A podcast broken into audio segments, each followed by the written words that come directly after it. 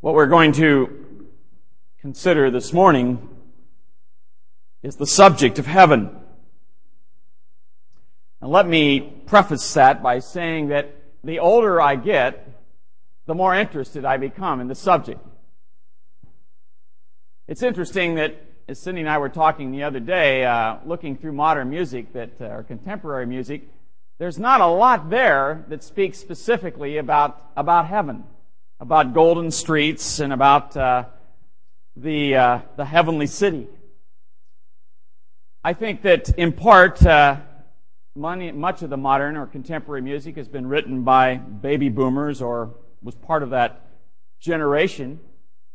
And uh, they were younger when much of that was written, but I've got a feeling that in the next 10 years there's going to be an outpouring of music, contemporary music, that uh, will speak more clearly about heaven as we age together.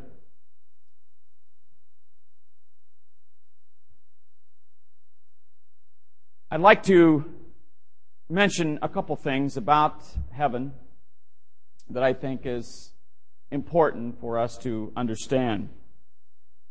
We're going to look at a very specific passage this morning of Scripture that talks about heaven in Revelation chapter 21, and if you'd like to turn there, you may just to prepare yourself. But before we move to that passage, I'd like to mention that this passage is going to talk about heaven on earth. Heaven will be within the reach of everyone one day who lives on earth. Now, when I think of heaven on earth, I think of going to a bakery and smelling the smells and then tasting that great taste. I think of a motorcycle trip around the world with perfect weather. I think about sitting around with friends and having a good meal and sharing experiences. I think about listening to Handel's Messiah or gazing at the world from the point or from the top of a mountain, a great mountain. But this is not exactly what God had in mind when He speaks to us about heaven on earth. Part of our need to understand what God means by heaven, and particularly heaven on earth, can be clarified if we keep in mind that in Scripture there are three heavens. There's the first heaven is our atmosphere that's right above us that includes the, the place where the planes fly and the birds fly. Then there's the second heavens, which is what we would call our universe, space, with all its stars and planets. And then the third heaven that's spoken of is the home of God. And it's called in several places the paradise of God. In several places in scripture. The most famous one that we probably would recall quickly is when Jesus said to the thief on the cross, Today you shall be with me in paradise. Paul spoke of being caught up to the third heaven, the paradise of God. John records the words of Christ to his churches when he said this in the book of Revelation. To him who overcomes, I will give to eat of the tree of life, which is in the midst of the paradise of God. Now what is this third heaven, this, this place that is called the paradise of God, which God has created. Now, many of us have been trained to think of it as a place where we have clouds and we sit around with golden harps and we strum those harps for all eternity. That could not be farther from the truth taught in Scripture. Some people think of it as a surreal place where people exist in sort of a semi-conscious state of dreamy-eyed spirits. That couldn't be farther from what the Scripture teaches most of us would like to think that it's a place where everyone goes after they die to live out their fantasies and their dreams. If your dream was to play Pebble Beach, it'll be there in heaven in the minds of most people. The reality is, is that most people don't have any idea what, it's, what heaven is like. Our word paradise is really a transliteration of a New Testament Greek word, paradisos. The word disos has the word of a wall, or means wall, and para is the idea of a, of a round or encircling. It's, it's an encircling wall or enclosure. Eventually it was used of a royal garden or a park, place of exquisite beauty. Greek translators of the Hebrew Old Testament translated the Garden of Eden, the paradise or paradisos of God or of Eden. Indeed, Eden was the first paradise God created for himself and for man upon this earth. But the Garden of Eden or the paradise of Eden does not compare to the paradise of God which shall one day and for all eternity come down upon this earth. It is this paradise that I want us to consider this morning. And if you have your Bible, again, I turn to Revelation chapter 21. And we'll be going through chapter 22. Now, just to bring us up to speed at chapter 21, I'd like just to mention that as you study the book of Revelation, you'll find that John has a number of visions. The one who wrote this book, John the Apostle, was given by the Spirit a number of opportunities to see a number of things. For instance, in the first few chapters, he saw seven churches which I believe prefigure 2,000 years of church history. Church history. After that, he saw seven years of horrendous judgments in which God pours out his wrath upon this rebellious planet and the scales of justice are finally balanced. Following that, what was read this morning by Paul Carden, John saw 1,000 years of prosperity and perfect peace between man and nations under the messianic government of Messiah, Jesus Christ. At the end, John saw an innumerable host of people trying one last time to overthrow Christ's kingdom, only to be devoured by fire and killed. Then he saw all the wicked and all the unbelieving dead from all ages standing before God in judgment to be cast into an eternal hell. Now, it would have been sad if that was the last vision that John had. Full of uncertainty. If John were to see nothing else. But God enabled John to see one more thing the final chapter of history. A chapter that will never end. Let's begin reading in Revelation chapter 21, verse 1. And I saw a new heaven and a new earth. For the first heaven and the first earth had passed away. Also, there was no more sea. Now, we read, if we were to go back into verse 11 of chapter 20, we'd read that before this great white throne and him who sat on it, from whose face the earth and the heaven fled away. The word flee or fled away or the word pass away has the idea not of something being eliminated altogether, but fleeing or escaping from the presence of one who is absolutely pure and who is absolutely judge, whose judgment is absolutely just. And so the heaven and the earth, which had been the site of man and man's ambition and pride and so much sin and rebellion and hatred and violence, flees away from the presence of God. Now I don't see this as a fleeing away to another place, but a fleeing away in the sense that it goes to another state of existence this place that had been the site of so much hatred, violence, and unrighteousness, passes into another state. Peter, I think, says it best when he says this. In 2 Peter, we read, The heavens shall pass away with a great noise, and the elements shall melt with fervent heat. The earth also and the works that are therein shall be burned up. Now, in our knowledge today, we might think of this as atomic disintegration, resulting in a chaotic energy mass. That was the state in which the old heavens and the earth fled away to. And then God takes this, this resulting chaotic energy mass and he refashions it into a new heavens and a new earth, much as he did when he started back in Genesis 1 to refashion an earth that was under judgment. The word new, where it says, and I saw a new heaven and a new earth, Revelation 21 verse 1, does not mean new in the sense that it, it had never existed before. It simply means new in the sense of being fresh or new in kind. In this case, God makes afresh what existed before. Only it's completely transformed so that it is now new in character, new in structure. And there's one unique characteristic about this new heavens and new earth. And it says a lot. It won't be fun for those of you that love the ocean. But it says this, and also there was no more sea. Why is that such a important statement in Scripture? Do you recall back in Genesis 1 2? The earth, we're told, was void and without form.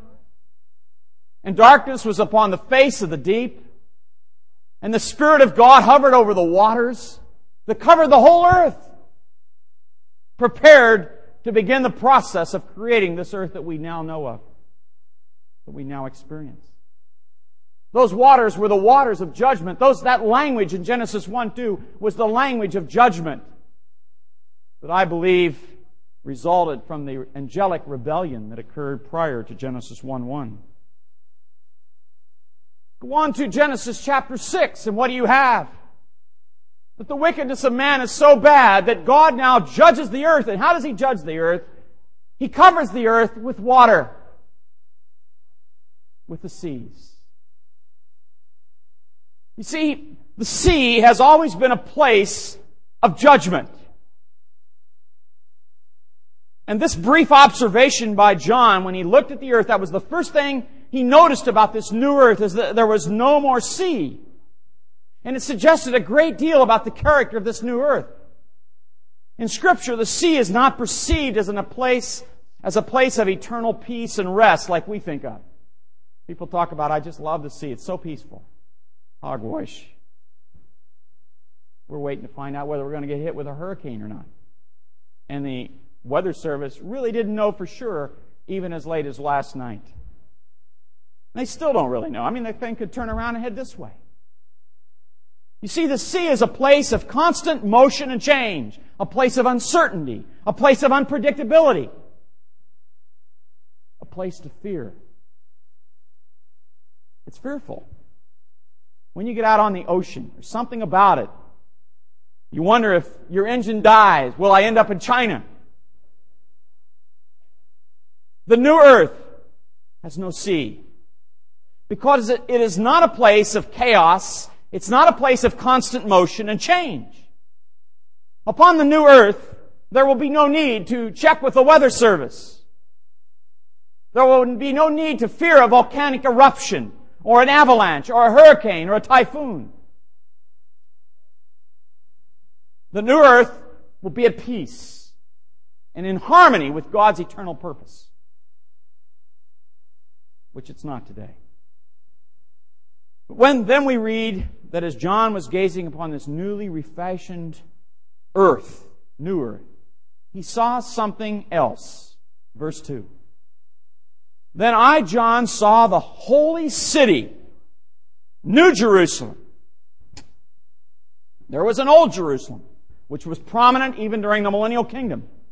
But now he sees a new Jerusalem coming down out of heaven from God, prepared as a bride adorned for her husband. The central object in John's lens now had focused down a little bit more from the heavens and the new heavens and the new earth and the fact there was no sea, and now he's looking at a specific thing that is happening upon this earth. The central object in his John's lens was this new city, the holy city, Jerusalem. A brilliant city clothed in all the glory of God. It was, as we shall see in a moment, in this, later in this chapter, a place that was described as that majestic paradise of God that Jesus spoke of. A place in which all of God's people, today and in days past, will one day reside in this new city. We call it heaven today. I'm going to heaven. Well, that's heaven.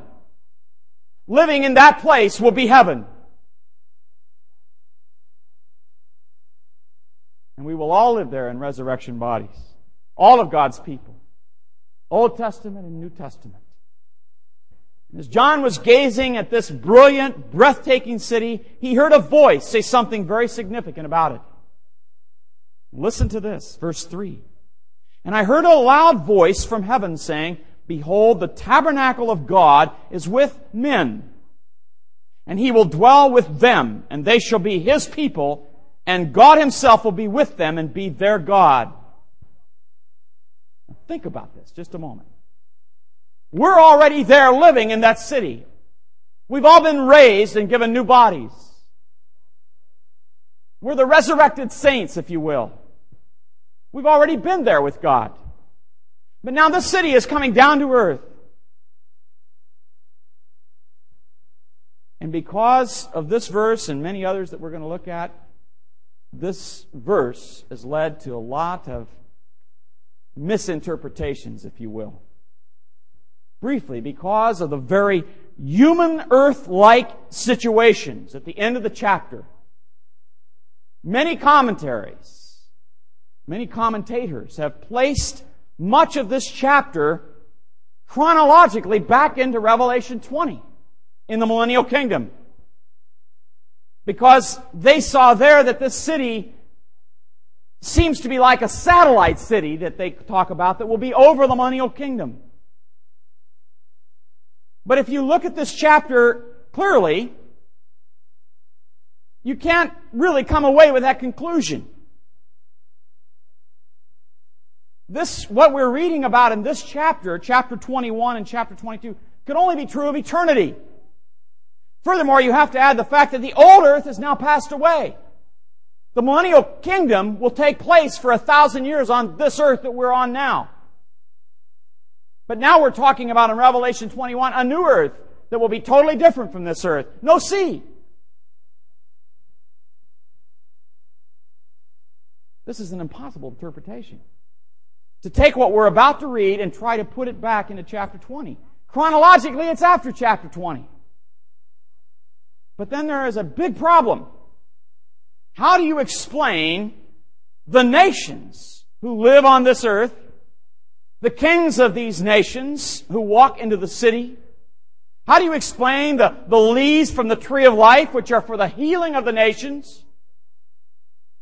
How do you explain all this humanness? The fact that God is now dwelling with men. I have an interpretation, and I can't point to a commentary that would take this interpretation. I know of a few people that I'm close to that would hold this. But it is an interpretation that I think is accurate and reflects the text of Scripture. The great voice out of heaven cries out to John because what he sees as he watches the holy city descend on earth is more than just a beautiful sight. It's above all else God's eternal home. And what's most interesting is that this eternal home, this eternal tabernacle, if you will, the word tabernacle would have been a, a term that would have been very relevant to a Jew, which John was. Because the tabernacle in the Old Testament was the place where God first resided among His people. But keep in mind that, that He only resided in that the Shekinah glory of God, the, the, bright, the bright effulgence of God's character represented in this bright light, was housed in a place called the Holy of Holies, in a tent within a tent. It was veiled from the people so they could not see that light. It was a tent made with hands. But now we're looking at a new tabernacle. Not made with hands. And it is dwelling among men. The tabernacle of God, we read, is with men. Now he's not talking again about the saints who've been raised and brought into this eternal presence long before this point. You and I, once we die, we look for the resurrection. And the first resurrection's back in Revelation 20. A resurrection that will begin seven years prior to the beginning of Revelation 20. But it's all part of that first resurrection into the glory of God. But that first resurrection is ended by the beginning of, of the millennial kingdom. We're all now with the Lord. We're all saints. We've all been changed. We have transformed bodies fit for eternity. And we're told that we'll always be with the Lord and we'll dwell constantly in His presence from that point on. So what's so astonishing here is not that He is tabernacling with His people, you and I, in our resurrected bodies. It's that He's tabernacling with men. And the word for men here in Revelation 3, where he says, Behold, the tabernacle of God is with men, the word for man there is the word anthropos. That's the word from which we get our word anthropology. The study of man on this earth. Our term human or human being would be the closest to the idea of the word anthropos in Greek. They're very similar. I searched a number of scriptures where the word is used, and never once did I find that it referred to God's people in heaven. Saints are taken from among men. But as Jesus said, when they are raised, they become like the angels in terms of their being and their abilities, and their mobility. Then who are these men, these human beings who live on earth after the millennium? Did you ever ask yourself the question as you read about the millennial kingdom? We read at the end of the thousand years that these people multiplying like the sand of the seashore rise up and confront Jesus Christ and try to tear down his kingdom and he calls down fire from heaven and they're all destroyed and killed. Have you ever thought about what happens to the people who believed in him, who did not rebel, who stood with him?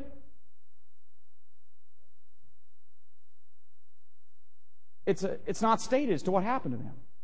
Now, most of your commentaries will say, well, those people were translated or raised and brought into the presence of God, like we are, when we will be brought into His presence one day. Scripture doesn't say that. I believe the people that will be populating this eternal earth, if you will, this newly refashioned earth, will be people who have come out of the the millennial kingdom, the perhaps billions of people who lived upon the earth during the millennial kingdom and who honored the Messiah, who supported the Messiah, who followed the Messiah, they believed in Jesus Christ, they were prepared or redeemed by His blood, and because of their inner transformation, they did not rebel at the end with the others. They did not revolt and they were not killed by his fiery judgment. I believe that God took them and set them aside in some way. I suggest that's what happened to them. God simply set them aside in some way while He created the new heavens and the new earth. He judged the dead at the end of Revelation 20. He judged the people that had been killed, that had died. But the people that had stood with his son and who did not rebel, nothing is said. And so therefore I take it that nothing happened. They did not, they were not raised, or it would have been said that they were raised. In some way, I believe that God set them aside simply until He created the new earth. And then He placed them upon this new earth, much as He placed Adam in the paradise of Eden after forming it. These men would be the first men of earth to know God's glorious unveiled presence. Since Adam walked with God in the Garden of Eden.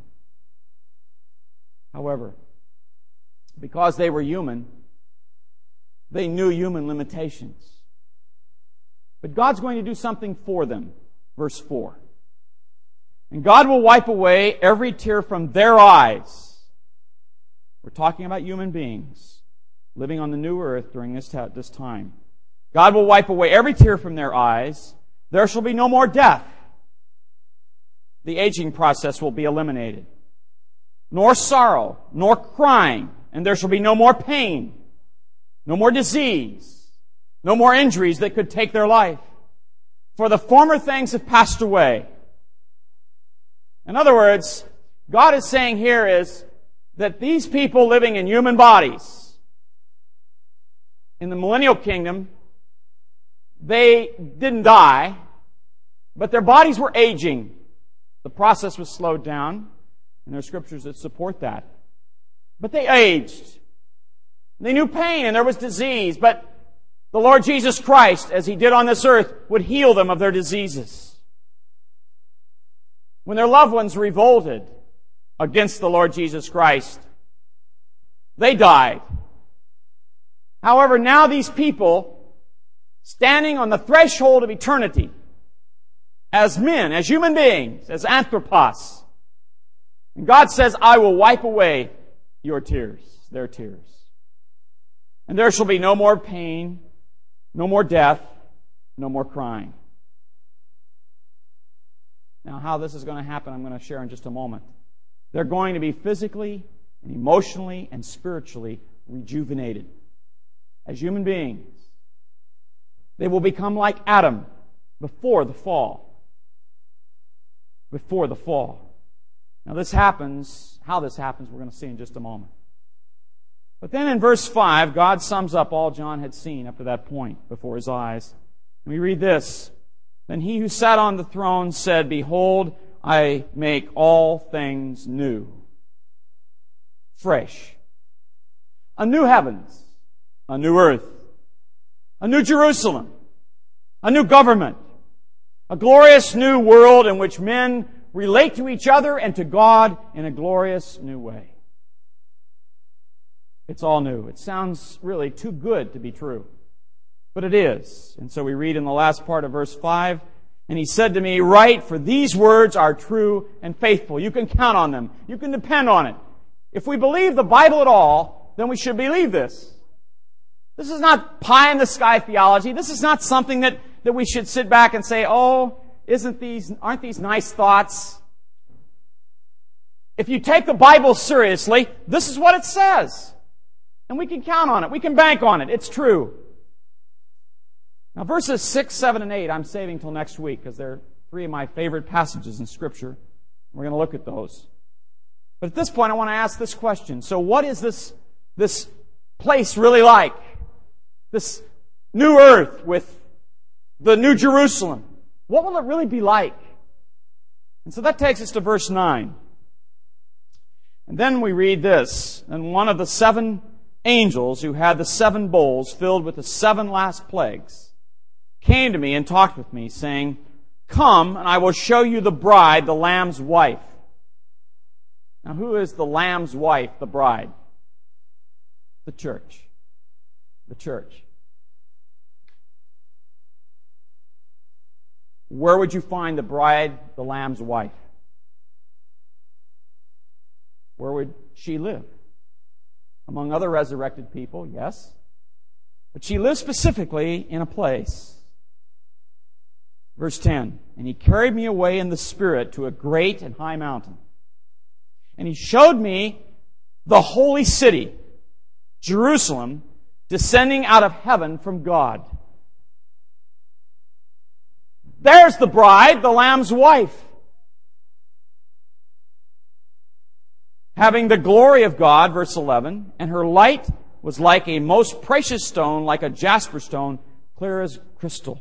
The city is ablaze with light. Like the light that passes through a crystal clear jasper stone. It bespeaks of the glory of God and the glorious bride who resides within the city. Now, she's not the only resurrected saint to live in that city. But she is the most prominent person, and I'm using that in a generic sense, who lives in that city. And that is us, the bride of Christ, the church, the wife of the Lamb, who has taken away her sins and washed her and prepared her for this very moment. When Jesus said, In my Father's house are many mansions. If it were not so, I would have told you. I go to prepare a place for you. And if I go and prepare a place for you, I will come again and receive you unto myself, that where I am, there you might be also. What place was he talking about? This place. This is the city. This is the place where the bride will live. This is the place he spoke of. What was coming down out of heaven was the home of the bride of God, the Lord Jesus Christ. And it was fitting that she live in a place of exquisite beauty that he had prepared for her. The description of this home continues in verses 12 to 14, and we talk here about walls and gates and foundations. We read, And she had a great and high wall with 12 gates. Now, a great and high wall, from the standpoint of a human being we're talking about here, the wall, remember, is, is important because it, it uh, encircles and encloses, if you will, the paradise of God. The wall set this place off like it would set off a royal garden or a paradise of a royal garden, And it distinguished this place from everything else on earth. He continues on. And he says it had 12 gates and 12 angels at the gates and the names written on them, which are the names of the 12 tribes of the children of Israel. Three gates on the east, three gates on the north, three gates on the south, and three gates on the west. Now the wall of the city had 12 foundations, and on them were the names of the 12 apostles of the Lamb. Interesting. What is a gate referred to here? And if you have a name on a gate, what might that suggest? A gate is an entrance, correct? And so if you have a name on the gate, it indicates that you have a right to enter that gate. And so what he's saying is here is that these who have their names on this gate, being the children of Israel, will have the right and the privilege to enter here and live here. But to have your name on a foundation suggests possession and ownership of this place as the first of the Lamb's disciples, the twelve disciples, they along with all who would come after them, would possess what is within these walls. They would administrate this heavenly household, if you will, and its affairs. And that's brought out in verse, much like 1 Timothy 5.14. What is within these walls that makes this such a, an enviable possession for these whose names are written on the foundation stones? Why is this such a prize to possess and to own? Verse 15. And he who talked with me had a gold reed to measure the, the city, its gates, and its wall. And the city is laid out as a square and its length is as great as its breadth. And he measured the city with the reed, 12,000 furlongs, which is about 1,500 miles. Its length, its breadth, and its height are equal. Now, how do you understand that? There's two ways to understand that mathematically.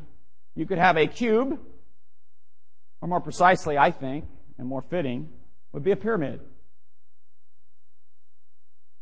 And you have a square and the pyramid comes up to a point where God resides.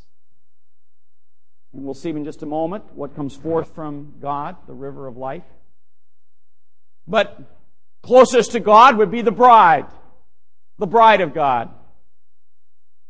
And then there would be places throughout the pyramid for all the resurrected saints who were part of God's family prior to the church being called, which consists of both Jews and Gentiles, by the way. In verse 17, we read, Then he measured its wall 144 cubits, according to the measure of a man, that is, of an angel. That's only 200 feet high. What's that to 1,500 miles? It's not much. But keep in mind, the wall was there to set it off from the rest of the earth. And who lived on the earth? Men. And if you walked up to a 200 foot wall, it would be impressive as a man. But the city itself was 1,500 miles high. That's like taking half of the United States, and every mile you would double that landmass. You could say. Who's to say how much space we need or what, how much space will be existing? I have no idea. But it's a huge place. Because it's as high as it is square. We think of 1,500 miles square and we think of half of our country. But let's multiply that out however many times you want. If you want to take miles as a definition, 1,500 more times. And that gives everybody a mile high as well as a 1,500 miles deep or wide. That's a huge place. We've got the dimensions. What about the materials of the city? What's it made of? What's it like? Is it, is it a dreamy place? Does it have substance to it or is it just sort of a dream that John saw? We continue on. Verse 18, we read, And the construction of its wall was of jasper. And the city was pure gold like clear glass.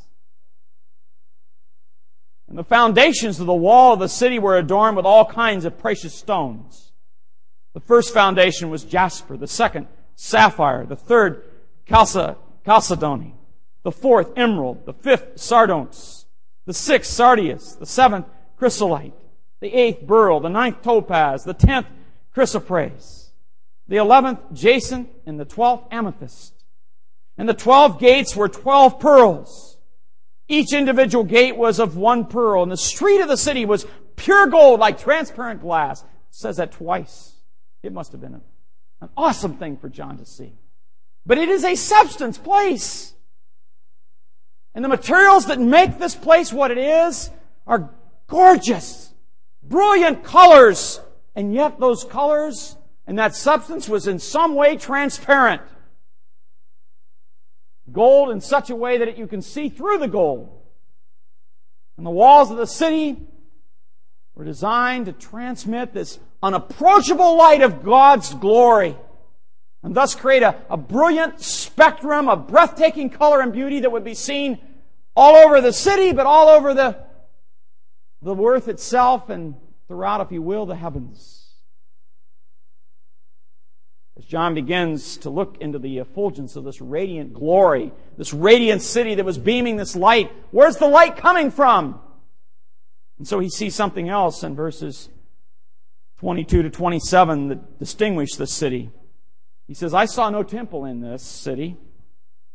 You remember the temple was there, and within the temple there was a place where you had the Holy of Holies, where the, the bright light would be confined and enclosed in this, this dark place but the light would not be allowed to penetrate beyond, except in perhaps a veiled form, beyond the Holy of Holies. He says, there's no temple now. The light's able to be open and available to all to see. The bright effulgence of God's glorious person, the Shekinah glory, in its fullest sense, will be there for everyone to see. There'll be no more altar for bloody sacrifices which a high priest could be the only one that would enter into God's presence. Everyone will be living in God's presence. Even those who are living on earth will see the presence of God amongst them because the city will be clear and transparent, transmitting that light instead of veiling it.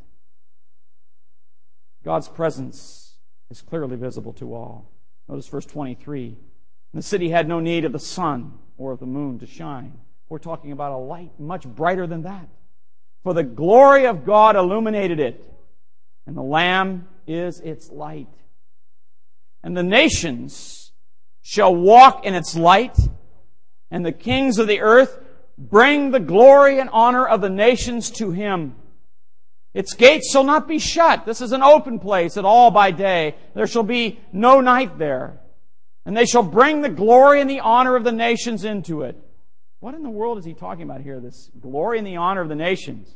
Certainly they aren't going to be bringing their gold and silver into the Lord, into a place that's already awesome, beyond anything that earth could provide, even a new earth. The light which streams into this crystal clear prisms shines out over the whole earth. Nothing is going to be brought into there that's going to make it shine brighter or be more glorious. Then what is the glory and the honor of the nations? It suggests to me that the kings of the nations, the nations there meaning people groups, ethnos, will be bringing those people into the gates, in by the gates of that city, into the very presence of God to praise Him and worship Him. There's no better example than David, who, in being the king of Israel, was also the chief worship leader in Israel. They will have a worship team, if you will, and they'll be leading the nations in praise to God in this glorious place. Awesome. Awesome. Verse 27 wants to make sure that we understand one thing, though. There shall by no means be anything that enters into it that defiles or causes an abomination or a lie, but only those whose names are written in the Lamb's book of life. On earth, in the city, there will be no one there whose life has not been transformed by the Lamb, the Lord Jesus Christ. The Lamb's book of life. Jesus said, I am come that you might have life and that you might have it more abundantly. He came that we might have life. But he also wanted us to have a, if you would, a superlative experience of life. How could we have that as human beings? We can have it today in terms of our relationship with Him, and one day we, of course, will be raised and in His presence. But what about the people living on earth at that time? how will they be able to have a superlative experience of life? Verse 1 of chapter 22. And he showed me a river of water of life, clear as crystal, proceeding from the throne of God and the Lamb, which I take would be in the top of the pyramid. In my mind, I'm picturing a pyramid. And this, we're not talking here about gravity and about the same forces. This is a different place than what we know of today. And so this river supposedly comes down from God from the top of the, the pyramid. And we read that it is called a river of life, clear as crystal, proceeding from the throne of God and the Lamb. What was it? What was the point of this river of life? Why, why was God sending it forth? What was it there for? Verse 22, verse 2. In the middle of its street and on either side of the river was the tree of life which bore twelve fruits, each fruit or each tree yielding its fruit every month. And the leaves of the tree were for the healing of the nations. Now the river of life coming down from the throne of God nourishes the tree of life, which may be many trees lining the street of the city, but all tied together with one root system on both sides of the river. And from this tree come twelve kinds of fruits, one for each month. Each fruit in some way provides the, the eater with a superlative experience or an abundant experience of life and fellowship with God as we saw last week. Now these people already have eternal life. They've already had their names written in the Lamb's Book of Life, but they wouldn't be there.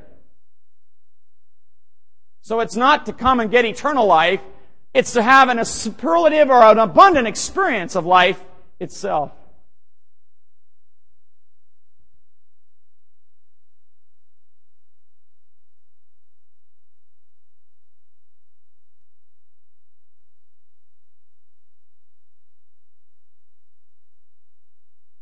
To eat and to enjoy a superlative experience of life and fellowship with God. But the leaves were for the healing of the peoples, of the various people groups. What's he talking about here?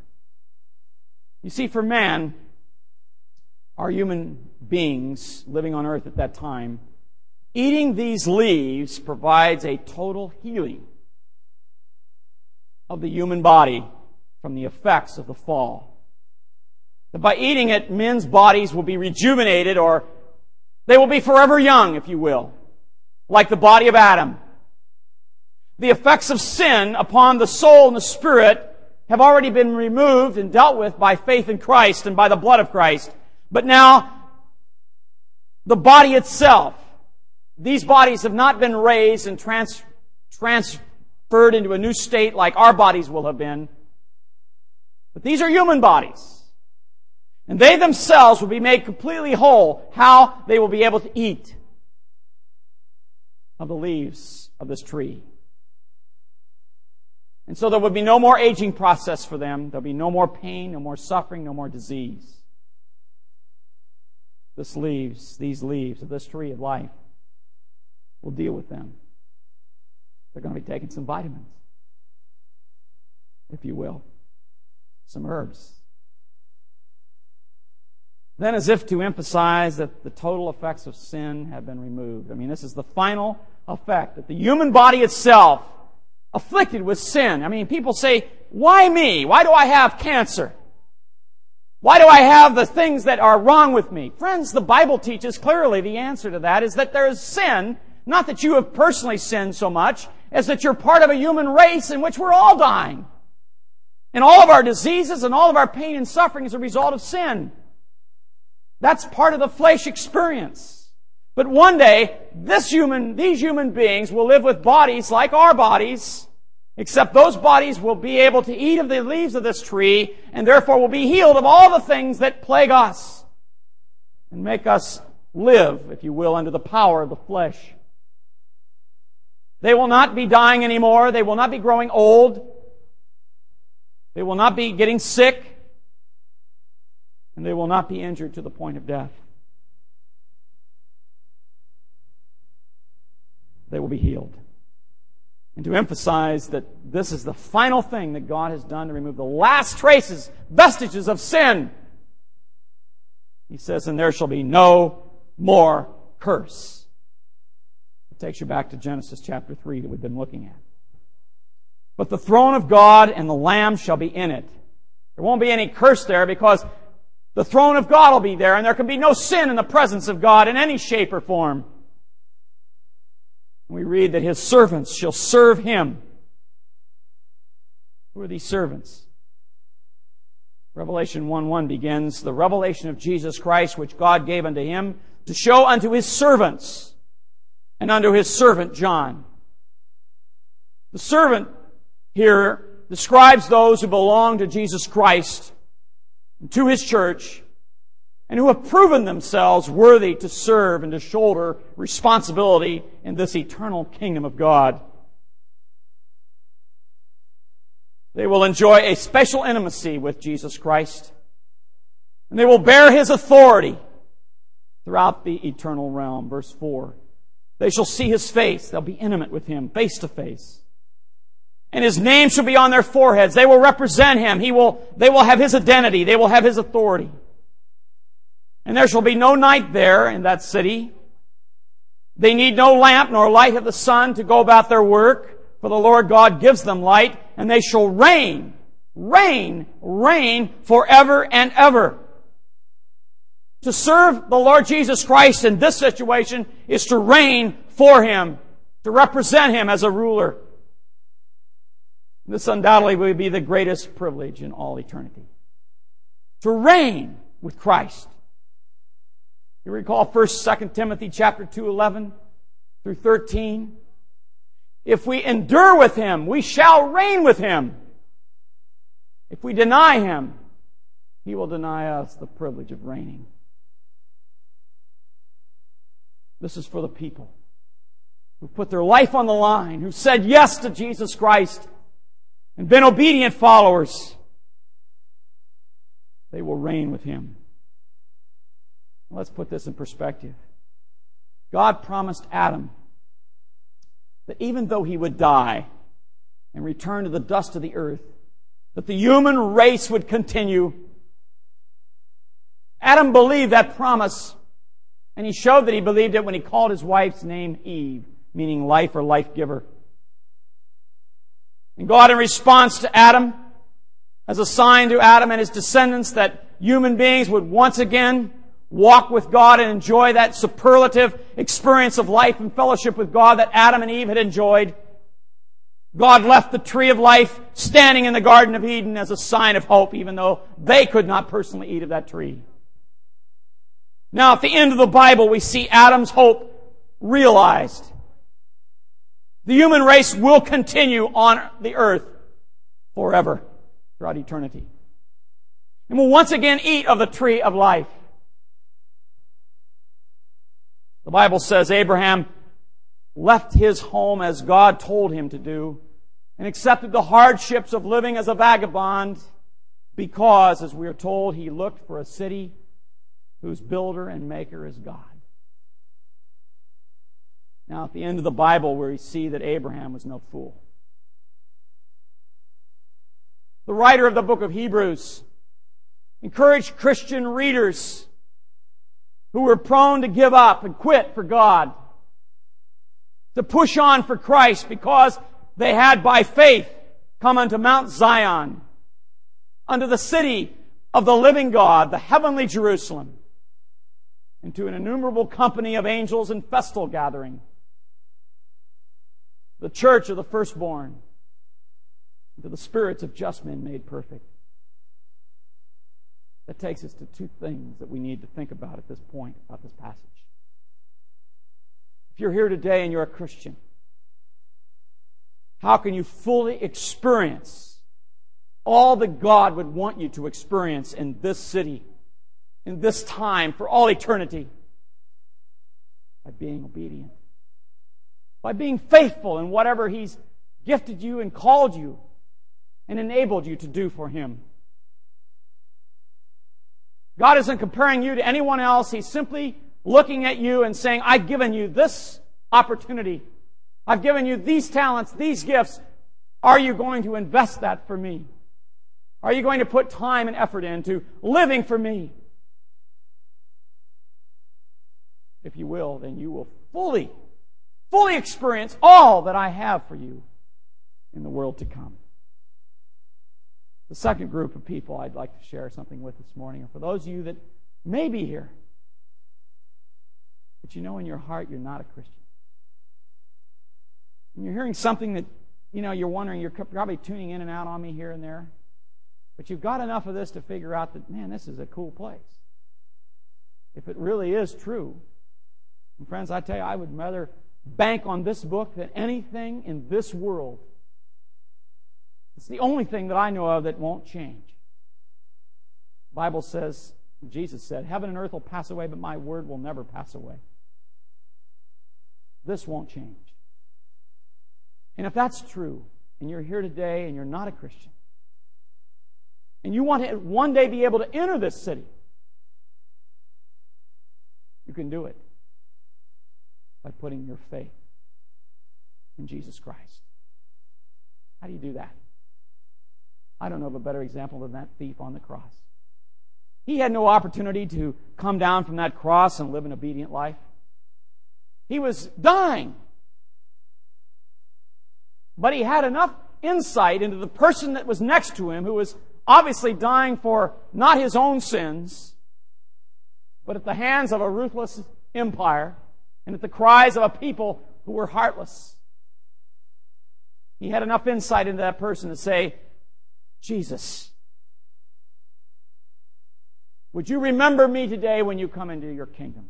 He asked him, Would you remember me? Jesus said to him, Today I tell you, you shall be with me in paradise. That thief will one day be in this kingdom, in this city. He will be living there.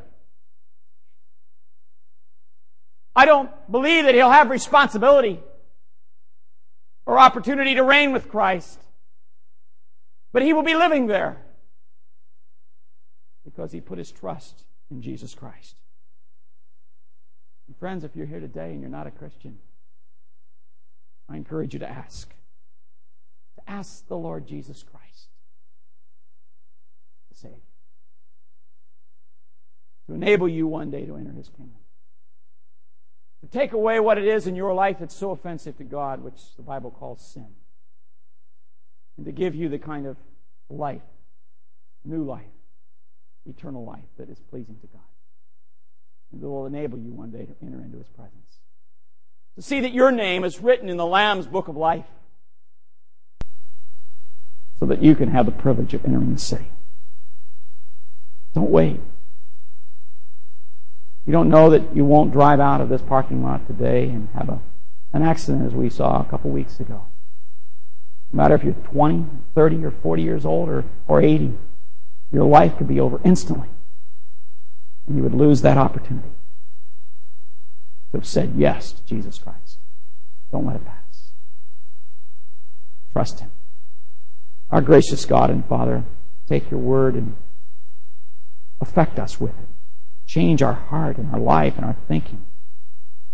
Help us to be realistic as Christians, to see the future through the eyes of the Word of God, and to have an eternal perspective that influences the way we live and that will influence the decisions we make even at this moment. In Jesus' name we pray. Amen.